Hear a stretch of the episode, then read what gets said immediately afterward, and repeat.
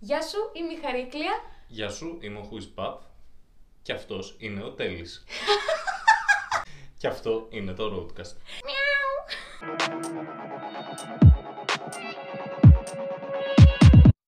Τι θα πούμε σήμερα; Σήμερα λοιπόν θα πούμε για τη βιομηχανία του κινηματογράφου ε, στην οποία εργαζόμαστε και εγώ και η Χαρίκλια και ήρθαμε εδώ για να σας πούμε κάποια πράγματα γύρω από τη δουλειά που κάνουμε σε αυτό το κομμάτι. Στον κινηματογράφο ξεκινήσαμε να ασχολούμαστε και οι δύο τον τελευταίο χρόνο επαγγελματικά όσον αφορά το backstage ε, του κινηματογράφου και ξεκινήσαμε συγκεκριμένα να ασχολούμαστε το καλοκαίρι που κάναμε και τα πρώτα μας εκπαιδευτικά σεμινάρια πάνω στον κινηματογράφο. Ναι, εγώ η, ό- η πρώτη μου επαφή γύρω από το κομμάτι του κινηματογράφου ήταν ε, με αυτό το μάθημα που λέει Χαρίκλια που ήταν το Location Course που ουσιαστικά με μια περίληψη ε, μαθαίνεις το πώς να εντοπίζεις κατάλληλες τοποθεσίες ε, στις οποίες θα γίνουν γυρίσματα για κάποια σκηνή, για μια ταινία, για μια σειρά κτλ. κτλ. Πολύ περιληπτικά αυτό. Μμμ. Και εγώ έκανα το wardrobe course που είναι ουσιαστικά ό,τι έχει να κάνει με τα κουστούμια και την καρταρόμπα των ταινιών. Έκανα το AD course, Assistant Director, που έχει να κάνει με τον βοηθό σκηνοθέτη. Είναι αυτός που συντονίζει ας πούμε την ορχήστρα, όλο το προσωπικό που ασχολείται πίσω από τις κάμερες αλλά και μπροστά από τις κάμερες. Και επίσης το τελευταίο ήταν το Production Design Course, το οποίο έχει να κάνει με τα σκηνογραφικά και ο άνθρωπος αυτός, ο οποίος λέγεται Production Designer πολύ περιληπτικά, ασχολείται με το σχεδιασμό των χώρων, της αισθητικής και γενικότερα τα σκηνογραφικά μιας ταινίας, από το πιο μικρό έως το πιο μεγάλο αντικείμενο και χρώμα σχέδιο που μπορείτε να δείτε στην οθόνη σας. Οπότε ξεκινήσαμε, κάναμε αυτά τα μαθήματα το καλοκαίρι και κάποια στιγμή επειδή και οι δύο μαγευτήκαμε, τέλος πάντων μας άρεσε το κομμάτι του κινηματογράφου, το οποίο θεωρώ ότι είναι έτσι ένα πολύ μαγικό περιβάλλον. Έχει, έχει. Είναι τρομερό το πώς ε, κάτι από το τίποτα ουσιαστικά κα- φτιάχνεις ε, αυτό που βλέπετε στις οθόνες, ας πούμε, σε μια ταινία ή σε μια σειρά.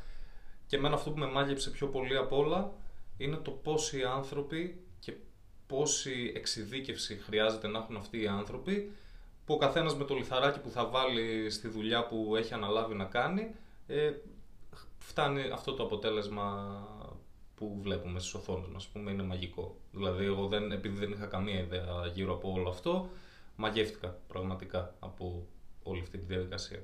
Αυτό βασικά που λέει ο Who is Pap είναι πολύ μαγευτικό πραγματικά το πώς όλα αυτά τα departments που υπάρχουν, πέραν από το πόσοι άνθρωποι χρειάζονται για την ταινία, πώς μπορούν και συντονίζονται μεταξύ τους, επικοινωνούν και δημιουργούν στο τέλος αυτό το αποτέλεσμα, το οποίο εμείς βλέπουμε ένα τελικό αποτέλεσμα και πραγματικά πίσω από κάθε δευτερόλεπτο, πίσω από κάθε μικρό ήχο, πίσω από κάθε μικρή λεπτομέρεια μπορεί να υπάρχουν 30, 40, 100 άτομα. Και εργατόρες, πολλές εργατόρες. Ναι, το πιο Για βασικό. μια σκηνή που μπορεί να κρατήσει τρία δευτερόλεπτα, μπορεί άνθρωποι να έχουν δουλέψει ο καθένας πάνω από μήνες για το αποτέλεσμα που θα δείτε, για τρία δευτερόλεπτα. Είναι εξωπραγματικό. Ναι. Οπότε ξεκινήσαμε να εργαζόμαστε στον κινηματογράφο επίσημα τον ε, τέλειο Οκτώβριο, αρχές Νοεμβρίου του Μμμ. προηγούμενου έτους και ξεκινήσαμε ε, εγώ από το μ, κομμάτι του AD Course, ξεκίνησα και κατέληξα σήμερα στο Production Design, στο Art Department των ταινιών, ενώ ο Who is Pop Εγώ σε πιο σταθερή πορεία. Ε, παρόλο το σεμινάριο που είχα κάνει γύρω από το Location Course και το Location Scouting, επειδή τελείωσα η ΕΚ Μουσικής Τεχνολογίας και Ηχοληψίας, ε, έψαχνα να βρω πρακτική. Μίλησα με τα στούντιο εδώ πέρα στη Βουλγαρία, με δεχτήκανε και ουσιαστικά από τον προηγούμενο Νοέμβριο δουλεύω στο Sound Department, στο, τ- στο τμήμα του ήχου, στο post-production. Δηλαδή όχι στα set, αλλά αφού έχει γυρι... έχουν γυριστεί όλες οι σκηνές και έχει πάρει μία μορφή η ταινία, όταν αυτή η ταινία παίρνει... Ε, Συγγνώμη, αλλά εσύ μιλάς και το φωτιστικό κουνιέται.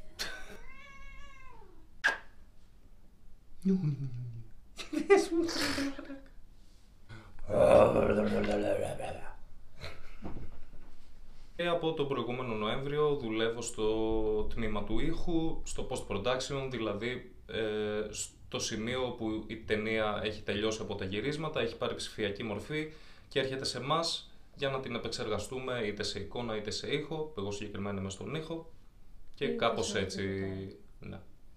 Να πούμε εδώ πέρα ότι υπάρχει το pre-production στις ταινίες. Είναι τρία τα στάδια. Το pre-production είναι η προετοιμασία όλης της ταινίας όταν εργάζονται στην αρχή ο σεναριογράφος με τον σκηνοθέτη, τον casting director και τον production designer για να φτιάξουν όλο αυτό και τους ADs φυσικά, τους assistants directors για να φτιάξουν όλη αυτή την παραγωγή να μπει σε ένα πρόγραμμα και να δούμε τι θα χρειαστούμε, ποιους θα πάρουμε κτλ. Μετά έχουμε το production, εμ, το οποίο είναι καθαρά το κομμάτι της παραγωγής των γυρισμάτων δηλαδή και αφού ολοκληρωθούν τα γυρίσματα πηγαίνουμε στο post-production που είναι το τελικό στάδιο που γίνεται όλη η επεξεργασία της ταινίας και η διανομή της. Οπότε εγώ ουσιαστικά δουλεύω στα πρώτα δύο κομμάτια, στο pre-production και στο production, ενώ ο Χουισπά που δουλεύει στο post-production. Και πάμε λίγο να πούμε τι κάνει ο καθένας σε αυτά εδώ τα production, post-production, meta-production και τα Εμ, Ποιες είναι οι αρμοδιότητές μας, με ποιους ανθρώπους συναναστρεφόμαστε, γιατί κάθε department α, και κάθε κομμάτι της διαδικασίας συναναστρέφεται και με άλλους ε, ανθρώπους, με Ναι. άλλα departments κτλ. Και πώς όλα αυτά λειτουργούν μεταξύ τους για να βγει αυτό το αποτέλεσμα που βλέπετε στο τέλος της ημέρας της οθόνης σας ή στο σινεμά. Στο art department λοιπόν, στο οποίο εργάζομαι εγώ, ε, υπάρχει η εξής διαδικασία και οι εξής αρμοδιότητες όσον αφορά το, τα άτομα που δουλεύουν σε αυτό. Α, πρώτα ξεκινάμε με τον production designer, ο οποίος είναι υπεύθυνος για να οραματιστεί και να σκεφτεί μαζί με τον σκηνοθέτη πώς θα ντυθεί, πώς θα γίνει αυτή η ταινία πραγματικότητα. Ποια θα είναι τα locations, πώς θα ντυθούν αυτά τα locations και αυτό το βάζω εντός εισαγωγικών γιατί είναι ο όρος που χρησιμοποιούμε, πώς θα ντύσουμε ας πούμε αυτό το δωμάτιο για να ταιριάζει στο χαρακτήρα που μένει σε αυτό το δωμάτιο, για να ταιριάζει στην ταινία και το, στο κείμενο, στο σενάριο το οποίο διαβάζουμε. Οπότε αυτός ο production designer χρειάζεται κάποιους ανθρώπους να δουλέψουν μαζί του για να το καταφέρουν αυτό. Χρειάζεται κάποιους γραφίστες, χρειάζεται τον location scouter, χρειάζεται κάποιους ανθρώπους που θα ε, ντύσουν το δωμάτιο, τους set dressers, χρειάζεται buyers, ε, ανθρώπους που θα αγοράσουν τα έπιπλα, ρούχα που μπορεί να μπαίνουν μες στα σιρτάρια ακόμη, ε, τα διακοσμητικά που είναι πάνω στο τραπέζι, α, τους ε, βαφείς, όλους αυτούς τους μπογιατζίδες ας πούμε που θα βάψουν από τον τοίχο μέχρι οτιδήποτε άλλο, τους constructors που θα κατασκευάσουν α, διάφορες κατασκευές που χρειάζεται να γίνουν και άλλους πολλούς ανθρώπους. Ο πιο σημαντικός επίσης είναι ο coordinator που υπάρχει σε κάθε τμήμα και είναι υπεύθυνος για να μπορέσει να διανύμει τις πληροφορίες α, από το δικό του department στα, στους υπεύθυνους των υπόλοιπων departments. Εγώ λοιπόν μέσα σε αυτό το, το department έχω μια εξειδίκευση και είμαι, έχω αναλάβει να δημιουργώ το animation που μπαίνουν στις οθόνες τις οποίες υπάρχουν στα set. Οπότε όταν βλέπετε μια ταινία και ο πρωταγωνιστής στην ταινία παρακολουθεί τηλεόραση, αυτό το βίντεο προφανώς που παίζει στην τηλεόραση δεν είναι πραγματική τηλεόραση, δεν είναι πραγματικά νέα, τις περισσότερες φορές κάποιος έχει αναλάβει να το δημιουργήσει. Όπως αντίστοιχα σε ταινίες φαντασίας που μπορεί να είμαστε σε ένα φανταστικό εργαστήριο, υπάρχουν κάποιες οθόνες με προγράμματα και ξέρεις, μαθηματικά και γραφιστικά και αυτά. Όλα αυτά τα φτιάχνω εγώ. Και χρειάζεται αφού τα δημιουργήσω σαν animation στο πρόγραμμα του υπολογιστή μου, να πάω μετά και στο γύρισμα και να τα προβάλλω στην οθόνη. Γιατί προφανώς δεν θα κάτσει ο ηθοποιός να το κάνει αυτό. Και φυσικά κανένας άλλος χρειάζεται ένα ειδικό άτομο που θα κάτσει να ασχοληθεί με τις οθόνες. Οπότε είμαι η οθόνη woman. Αυτή είναι η ενασχόλησή μου αυτή τη στιγμή. Πολλές φορές βοηθάω τους γραφίστες και άλλους ανθρώπους που χρειάζονται βοήθεια εκείνη τη στιγμή στο department μου, στο τμήμα μου. Γιατί δεν υπάρχουν πάρα πολλά footage ε, για τις τηλεοράσεις τις περισσότερες φορές, οπότε μπορώ να βοηθήσω ε, στο βάψιμο, στο να διαγωνισμήσουμε το χώρο, να βοηθήσω να κόψουμε κάποια κάποιες φωτογραφίες, κάποιες ετικέτες για να ντύσουμε π.χ. ένα μπουκάλι, δεν μπορεί να είναι ζαγόρι, τοποθέτηση προϊόντος, πρέπει να είναι μια καινούρια μάρκα που τη βγάλαμε από το μυαλό μας, οπότε μπορεί να σχεδιάσω κάποιες ταμπέλες και να τις κολλήσω σε μπουκάλια. Ε, Εκτός αν θέλει ο Ζαγόρης να δώσει κανένα φράγκο και να μπει. Σωστό. Οπότε πάνω κάτω αυτή είναι η δουλειά μου. Και οι αρμοδιότητε μου καθημερινά είναι να μιλάω με τον σκηνοθέτη αφού διαβάσω το κείμενο, να μου πει α, πώς το σκέφτεται, τι όραμα έχει, τι θέλει να βλέπει στις οθόνες, να κάθομαι να το σχεδιάζω και μετά να το στέλνουμε ο ένας τον άλλον μέχρι να καταλήξουμε στο τελικό αποτέλεσμα και να πάμε στο γύρισμα για να το προβάλλω. Εσείς τι κάνετε; Εμείς λοιπόν στο τμήμα του ήχου αυτό που κάνουμε είναι αρχικά να επεξεργαζόμαστε τον διάλογο που έχει ηχογραφηθεί από τα set, το οποίο σημαίνει να τον καθαρίζουμε από τον θόρυβο που μπορεί να έχει πάρει μαζί με την υπόλοιπη ατμόσφαιρα του set, να εντοπίζουμε σε ποια σημεία δεν έχει καταγραφεί καλά ο διάλογος έτσι ώστε να καλέσουμε τον αντίστοιχο ηθοποιό σε δεύτερη φάση να έρθει στο στούντιο και να ξαναγράψει τα lines του, τις ατάκες του δηλαδή. Ε, από εκεί και πέρα να δημιουργήσουμε, να φτιάξουμε και είτε να ηχογραφήσουμε γουάλα. Γουάλα λοιπόν είναι οι φωνές και οι άνθρωποι που ακούς σε μια ταινία που δεν μπορείς να καταλάβεις τι λένε αλλά σε μια σκηνή που για παράδειγμα είναι σε μια καφετέρια και υπάρχει κόσμος γύρω που κάθεται και μιλάει και συζητάει και γελάει αλλά δεν μπορείς να ακούσεις ακριβώς τι λέει, αυτό ακριβώς είναι το γουάλα. Και σε αυτές τις περιπτώσεις καλείς 5 ε, με 10 ανθρώπους αναλόγως του τι εθνικότητα είναι η ταινία και σε ποια χώρα είναι γυρισμένη για να φτιάξουν τέτοιους διαλόγους τους οποίους πρέπει εσύ μετά να τους βάλεις στην αντίστοιχη μορφή μέσα στην ταινία. Επίσης το πιο ενδιαφέρον ε, κομμάτι για μένα στο τμήμα του ήχου που έχουμε είναι το sound design. Το οποίο sound design πραγματικά μπορώ να κάθομαι να μιλάω για ώρες ε, για το συγκεκριμένο. Είναι να κάνουμε ένα βίντεο μόνο γι' αυτό. Το οποίο είναι κάθε ήχος που ακούς από την ταινία, όπως είναι μια πόρτα που ανοίγει που κλείνει, ένα μάξι που περνάει, ένα ποτήρι που ακουμπάει σε ένα τραπέζι, Όλα αυτά, να ξέρετε, δεν είναι ηχογραφημένα από το set, αλλά μπαίνουν σε δεύτερο χρόνο στο post-production που κάθεται μια ομάδα ανθρώπων και ουσιαστικά αναδημιουργεί τη σκηνή όσον αφορά τον ήχο. Ώρες. Τρελό.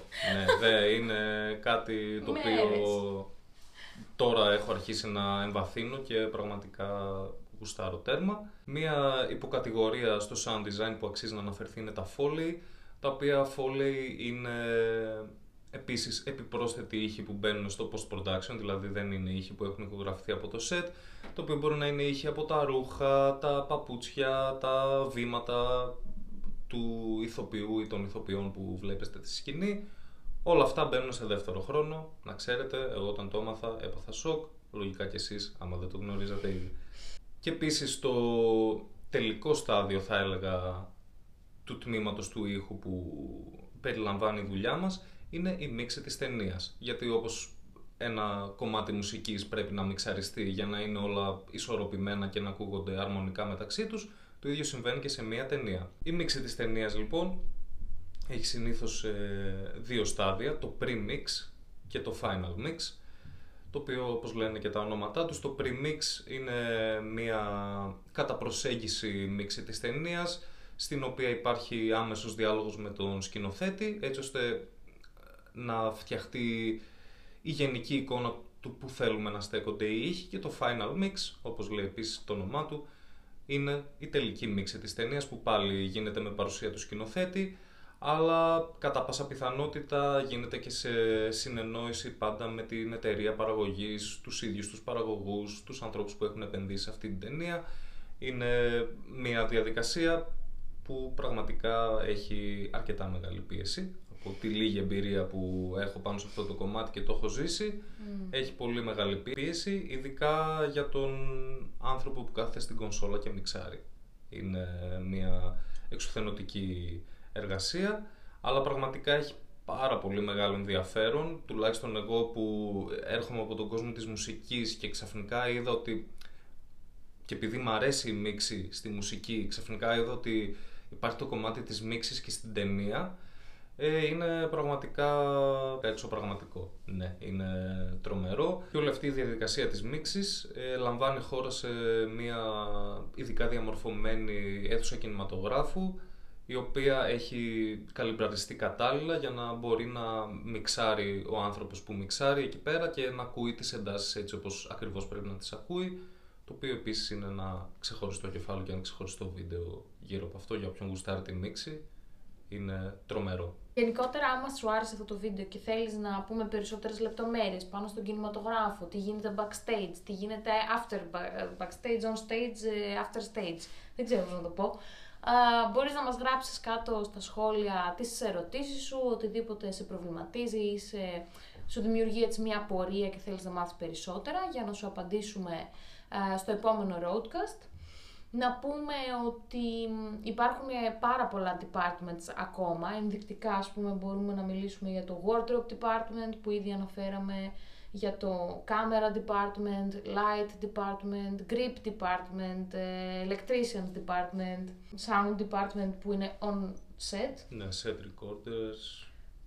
Υπάρχουν πάρα πολλά departments και εννοείται ότι ο καθένας έχει διαφορετικές αρμοδιότητες on set και post production αλλά όλοι αυτοί μεταξύ τους από την αρχή μέχρι το τέλος αναλαμβάνουν να δημιουργήσουν και να φέρουν εις πέρας το όραμα του σκηνοθέτη και το όραμα της παραγωγής φυσικά. Εμένα μου αρέσει πάρα πολύ το γεγονός ότι δεν, σε το συγκεκριμένο εργασιακό πλαίσιο δεν είσαι συνέχεια με τους ίδιους ανθρώπους, τουλάχιστον στο δικό μου κομμάτι οι ομάδες αλλάζουν και μεταβάλλονται και κάποια άτομα μένουν και είναι στην ίδια παραγωγή μαζί σου την επόμενη φορά, αλλά κάποιοι άλλοι όχι και θα ξαναβρεθείς με εκείνον που ήσουν στην πρώτη ταινία μετά από τέσσερις ταινίες. οπότε μου αρέσει αυτό, γιατί αλλάζει συνέχεια το περιβάλλον μου. Και το άλλο που μου αρέσει πάρα πολύ είναι το γεγονός ότι ε, τη μία μπορεί να κάνεις μεσαίωνα με άλογα και δεν ξέρω, σε στάβλους, ε, με πρίγκιπες και πριγκίψεις και την επόμενη ταινία να κάνεις κάτι sci-fi με ρομπότ και mm. ε, αιώνες ας πούμε διαφορά το ένα με το άλλο και αυτό γενικότερα εμένα με συναρπάζει. Εμένα το αγαπημένο μου κομμάτι στη δουλειά μου είναι το αντίθετο από τη Χαρούλα, ότι δεν έχω να κάνω με πάρα πολύ κόσμο που είχα να κάνω στην προηγούμενη δουλειά μου. Έχω να κάνω με συγκεκριμένους ανθρώπους, συγκεκριμένες αρμοδιότητες. Ε, επίσης μου αρέσει πάρα πολύ το γεγονός ότι δουλεύω στο χώρο μου, στο γραφείο μου, με τα πράγματά μου, με τα εργαλεία μου κτλ. Χωρίς να με ενοχλεί κανείς, αν δεν θέλω. Ε, και σίγουρα μου αρέσει επίσης αυτό που αναφέρει η Χαρίκλη, ότι κάθε φορά, επειδή ασχολούμαι και με το sound design, καλούμε να φέρω στη ζωή έναν διαφορετικό κόσμο, μια διαφορετική τοποθεσία. Δηλαδή, τη μία μπορεί να είναι ένα δάσος, την άλλη να είναι μια πόλη, την άλλη να είναι ένα υποβρύχιο και την άλλη να είναι ένα πλοίο ή ένα, ή ένα αεροπλάνο. Πράγμα το οποίο όντως ε, βάζει τη φαντασία σου να δουλέψει, βάζει το μυαλό σου να σκεφτεί και μέσα σε αυτό, αυτό που μου αρέσει ακόμα περισσότερο στο sound design είναι αυτό ότι πρέπει να ερευνήσεις. Δηλαδή αν έχεις ε, να δημιουργήσεις, ε, όπως σου έλεγα τις προάλλες, αν έχεις να δημιουργήσεις μια σκηνή μέσα σε ένα νοσοκομείο στη Βηρητό, πρέπει να ξέρεις τι ακούγεται μέσα σε ένα νοσοκομείο στη Βηρητό. Δεν μπορείς να βάλεις ό,τι ήχους θέλεις, ό,τι ήχους ακούς στο νοσοκομείο στην Ελλάδα ή αν αναδιαμορφώνεις και φτιάχνεις ένα περιβάλλον για ένα πάρκο στην Αγγλία, πρέπει να ξέρεις τι πουλιά έχεις στην Αγγλία για να τα ακούς να κελαϊδάνε. Δεν μπορείς να βάλεις γλάρους, ας πούμε, ή δεν ξέρω εγώ τι. Πρέπει, πρέπει να κάνεις μία έρευνα γύρω από το κάθε περιβάλλον, την κάθε τοποθεσία που πρέπει να ουσιαστικά να αναγεννήσεις μέσα από τον ήχο. Πράγμα το οποίο με συναρπάζει πάρα πολύ. Γιατί μόνιμος πρέπει να μαθαίνεις. Και το ίδιο ισχύει και για το production design, γιατί δεν μπορείς να σχεδιάσεις ένα κόσμο χωρίς να ξέρεις πώς ήταν. Αν, ας πούμε, είναι ένας κόσμος που υπήρχε παλαιότερα, χρειάζεται να κοιτάξεις την ιστορία, τι εργαλεία χρησιμοποιούσαν, τι υλικά είχαν διαθέσιμα. Ε, και όπως αντίστοιχα όταν πρέπει να, να παραστήσεις κάτι που δεν έχει δημιουργηθεί ακόμα και είναι στο μέλλον και είναι φανταστικό. Οπότε πρέπει να φανταστείς πώς θα ήταν αυτοί οι χαρακτήρες, αν είναι κάτι ας πούμε κάποιο τέρας ή αν είναι κάποιο μηχάνημα το οποίο κάνει κάποια λειτουργία συγκεκριμένη, γιατί τώρα θέλω να πάω να κάνω και spoiler και δεν μωρώ γυναίκα. Οπότε και εμένα με συναρπάζει αυτό που αναφέρεις, το γεγονός ότι πρέπει να κάνεις έρευνα και να είναι όσο πιο αληθοφανές μέσα στο μη αληθοφανές κόσμο αυτό το οποίο δημιουργείς, αυτό που φτιάχνεις. Και πάμε στην ερώτηση της εβδομάδας, η οποία είναι... Η οποία είναι... Η ερώτηση της εβδομάδας είναι ποια είναι η αγαπημένη σου ταινία; Και γιατί; Δεν μας νοιάζει το γιατί. ποια είναι η αγαπημένη σου ταινία; Γράψτε μας λοιπόν στα σχόλια, βρες μας πλέον στο Spotify, iTunes, Amazon, Google Podcast, παντού. Pornhub. Έχει απογορευτεί στα United States. Στη United States. Oh my Holy god, shit. yes, how are we gonna watch porn now? Thank God we're in Bulgaria. Τα λέμε λοιπόν την επόμενη φορά. See you next time. Τι είναι αυτό?